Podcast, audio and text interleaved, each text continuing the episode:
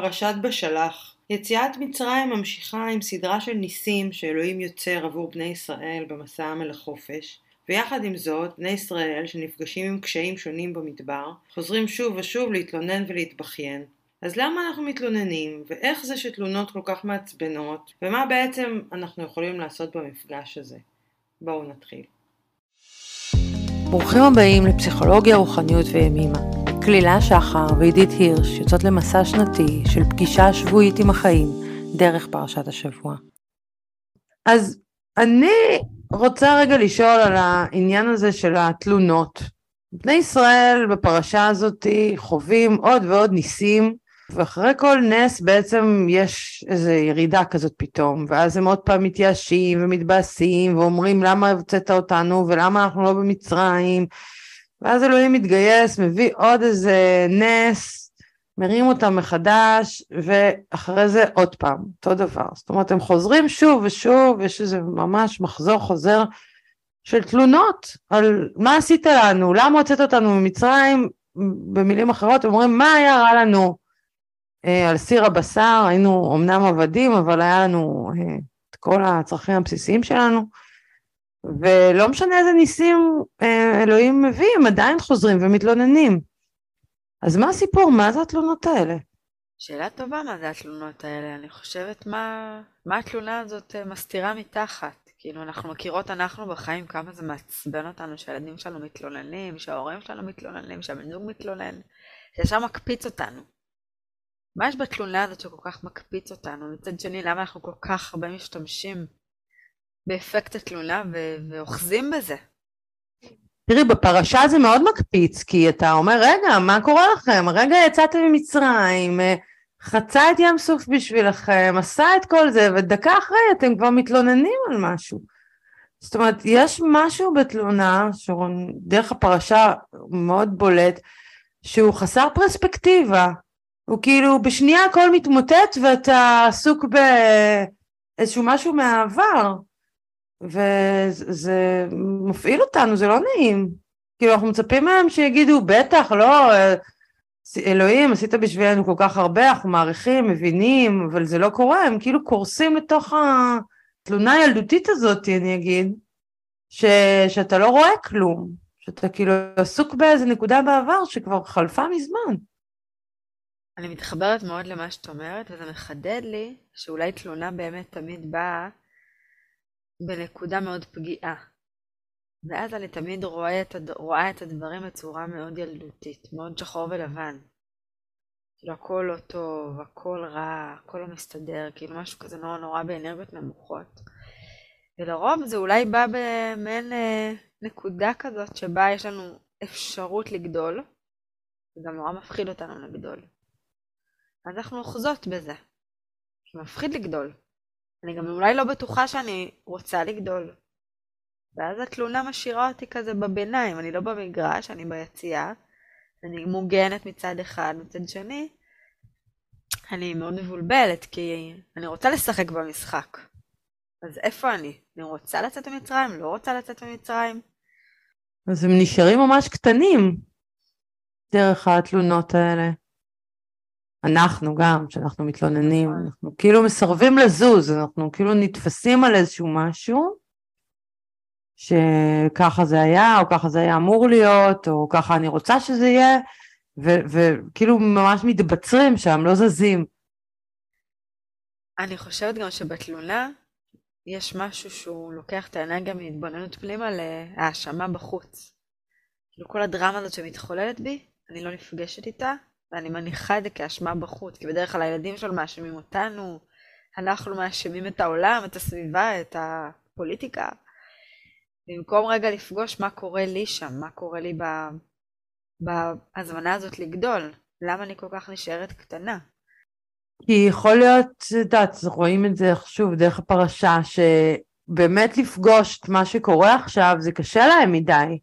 יש רעב, יש מדבר, יש uh, קשיים, ואז בעצם אתה, התלונה מאפשרת לך כאילו לברוח מהסיטואציה הנוכחית, עם מה שהיא לא מפגישה אותך, ולעבור ולהפיל את זה על מישהו אחר, להשליך את זה על איזה גורם חיצוני.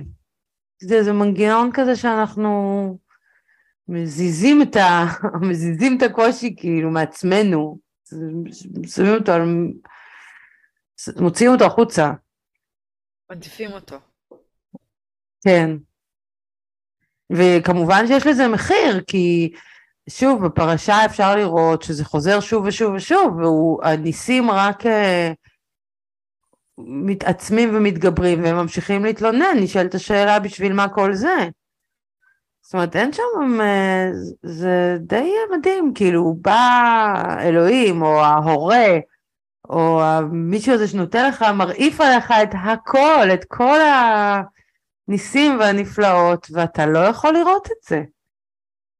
זה מעניין, זה עולה לי שהרבה פעמים כהורה אני פוגשת שהתלונה באה דווקא אחרי יום טוב. נגיד טיילנו ועשינו משהו, הרבה הרבה חוויות, פתאום אם יתפסו על משהו קטן ויתקעו עליו ויתלוננו. שאם אני רגע מניחה את המבט ההורי ולא המבט המתעצבן המופעל, אני לרוב אשים לב שיש פה איזו מוצפות, שיש פה איזה משהו שכאילו מאוד מוצף, אולי קשה להם להיפרד מהיום הזה, אולי משהו היה להם יותר מדי, ואז התלונה כאילו מורידה את העוצמה של האנרגיה של לפגוש את המשהו הזה, ורגע כאילו אני יכולה שעוד מישהו יחזיק איתי את המציאות. אם אני מצליחה להיות במבט הזה, אני גם לא כל כך תגובתית, אלא אני מבינה שיש פה איזה משהו ששכבה יותר עמוקה מהתלונה הזאת. ואולי בני ישראל גם היה להם מקום כזה, שהכל היה נורא מציף, והניסים היו too much בשבילם. ו- וכאילו הם התלוננו כדי שרגע מישהו יחזיק איתם את הדבר הזה, הגדול הזה, שהם לא יכולים להחזיק אותו לבד. ורגע משה יכול להחזיק את המצוקה שלהם, או אני אגיד אפילו אלוהים מחזיק רגע את המצוקה הזאת שלהם. והם רגע לא פוגשים את המערבולת הרגשית הזאת, שהיא מערבלת, היא לא פשוטה. במיוחד שאתה מוצף. והיא דווקא קורית לפעמים בנסיבות חיים טובות.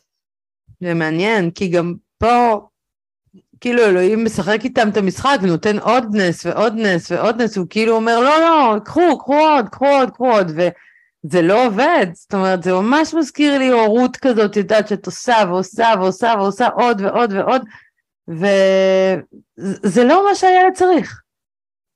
זה לא מה שהוא מבקש, זה מה שאת עושה כי, לא יודעת, זה גורם לך אה, לחשוב שזה אתה האימהות הכי טובה שאת יכולה לתת כרגע, אבל בא ילד ואומר, לא, אני לא רוצה. זה מעניין.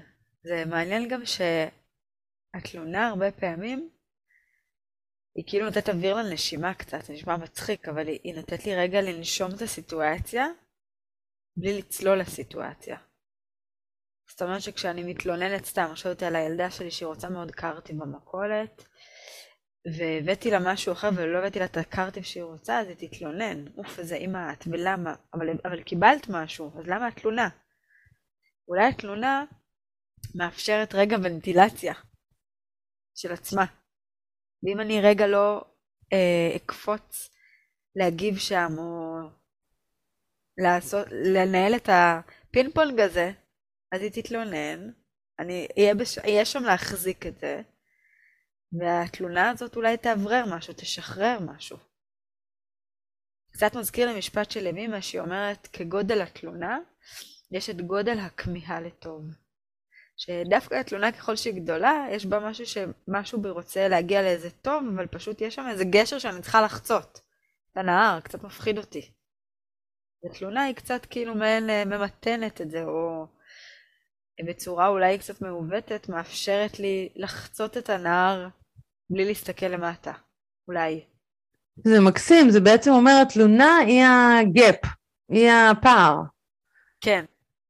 כאילו רציתי קרטיב, קיבלתי סוכריה על מקל, הפער בתפיסה שלי ביניהם הוא, לא יודעת, משהו מסוים, ואת הפער הזה אני, עליו אני מתלוננת. ובסוף מה אני זקוקה בפער הזה? זקוקה שמישהו יגיד לי, בסדר, את יכולה להתאבל על הפער, זה בסדר שתתאבלי על הפער הזה. כן, וזה גם בסדר לפעמים לרצות X ולקבל Y, כי נכון. ככה החיים uh, מתנהלים, אבל הילד הזה, שוב, אם היא הייתה בוגרת, הייתה אומרת, אמא, נורא נורא רציתי ארטיק, אבל אני ממש מצטערת שלא יכולת לקנות לי, אני שמחה שקנית לי סוכריה, אבל אני לא עד הסוף uh, מבסוטה. אבל לא יכולה להגיד את כל זה, אז היא בוכה. זה מעניין, כי דווקא ככל שהן יותר מתבגרות, הן יותר מתלוננות. דווקא ככל שיש להן יותר יכולת ביטוי, דווקא... טוב, זה מצד אחד יותר יכולת ביטוי, מצד שני גם אה, נורא בגיל מתוסבך כזה, שאתה מצד אחד רוצה קרבה, מצד אחד רוצה נפרדות, אז, אז באמת נוצר פה המון פערים. והתלונה היא האפשרות הכי טובה להתמודד עם הפערים האלה. שמישהו ייקח ממני את הצרות שלי. ואיך אנחנו מכילים את התלונות האלה יותר טוב? זאת אומרת, שוב, יש את הצד המתלונן, שמתי שאני מתלוננת, ויש את הצד שאני שומעת תלונות, שמה איך, אה, איך אנחנו מפתחות יותר אה, סבלנות לזה. זה מעניין, אני חושבת שמה שעוזר לי, זה קודם כל לשים לב מה קורה לי בזמן שהן מתלוננות, מה קורה לי בגוף, את העצבים שנהיים או את המתח הזה, איזה אפקט רגשי עולה שם, מה התגובה האוטומטית שאני באה להגיד, ורגע רק לזהות ולא להגיב. וכשאני רגע מזהה ולא מגיבה, שזה קשה, פתאום אה, המרווח הזה מאפשר לי לראות אותם קצת אחרת. לראות קודם כל שלא אני צריכה לתת את התשובה. כשהמתלוננות הן לא מצפות שאני אפתור להן את הפער הזה, פשוט רוצות להניח אותו. וכשאני לא ממהרת, אז הרבה פעמים הן בתוך עצמם הולכות בגשר התלונה והן בסוף מגיעות, ל... מגיעות לצד השני. בלעדיי. פשוט ישבתי לידם ונתתי מקום להדהוד הזה. בעצם לא לקחת את התלונה באופן אישי. תלונה היא לא מופנית אלייך, זה לא את שגרמת עכשיו לפער הזה, אלא פשוט יש שם פער, ואת הפער הזה אה, היא או הוא אה, מביעים. אני רק מסכימה להחזיק את זה עבורם, וכשאני לא שם, שזה קורה מיליון פעמים, אז מה שקורה זה שנהיה פינג של מי אשם. כן, האשמה היא התוצר של הדבר הזה, כאילו אתה מתלונן, אז אמור להיות איזה מישהו שלוקח את זה על עצמו, אבל לא תמיד יש כזה. ואז השאלה באמת, אני אחזור אלינו, מה אנחנו זקוקות כשאנחנו מתלוננות? מעניין, מה, מה, מה בני ישראל, מה, סתם אני חוזרת לפרשה, אבל מה קורה, מה הם צריכים מול התלונות, הם חוזרים, מתלוננים, מתלוננים, מתלוננים, ואז מה בסוף? בסוף נוצר שם איזה, פשוט איזה תסכול במערכת יחסים שם. לא מגיעה השלמה, מגיעה שם אה, משה מאוכזב מהם, מתוסכל מהם, הם מתוסכלים ממנו, כאילו נוצר שם איזה פינג פונג שהוא לא מיטיב. בסוף מרוב תלונות זה נהיה כאילו, היחסים נהיים עכורים.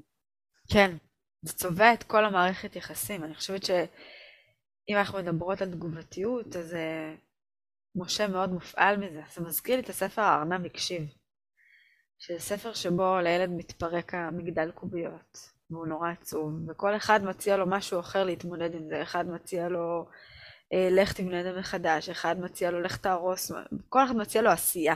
ושום דבר לא מנחם אותו, ורק הארנב שהסכים פשוט לשבת לידו ולא הציע שום דבר, רק היה איתו בצר, הוא זה שעזר לו, בסופו של דבר ילד מצא בתוכו את הפתרון. ואם אני חוזרת לפרשה, אז משה נמצא ב overdoing. מתלוננים נותן מענה, זה לא עוזר. עוד פעם, מתלוננים נותן עוד מענה וזה לא עוזר. עכשיו אני לא יודעת מה היה הפתרון היותר מיטיב, אבל רואים שיש פה משהו שהתלונה לא מקבלת מענה, כמו שהייתה צריכה לקבל מענה. מיטיב. כן, טוב, זה מעניין, זה אולי הוא מספר לנו שהמענה לתלונה הוא בכלל לא קונקרטי, זאת אומרת, לא צריך לענות להם על אה. למה לא נשארנו במצרים, אלא המענה, כמו שאנחנו אומרות עכשיו, הוא בעצם מענה רגשי, על זה שיש פה איזשהו פער, על זה שאתה מרגיש איזשהו משהו, איזה כאב, איזה באסה, איזה פספוס, איזה געגוע, לא יודעת, משהו, ו- ורק uh, אם, אם היה אפשר לתת לזה מקום כביטוי, לא כמשהו קונקרטי, אז אולי זה היה, אולי גם זה מה שאנחנו יכולות ללמוד על תלונות, כאילו אין להם כתובת בהכרח, זה, זה איזשהו ביטוי רגשי. אז אני רוצה לקרוא לנו את השיר אה, ניסים של יהודה עמיחי. מרחוק כל דבר נראה נס, אבל מקרוב גם נס לא נראה כך.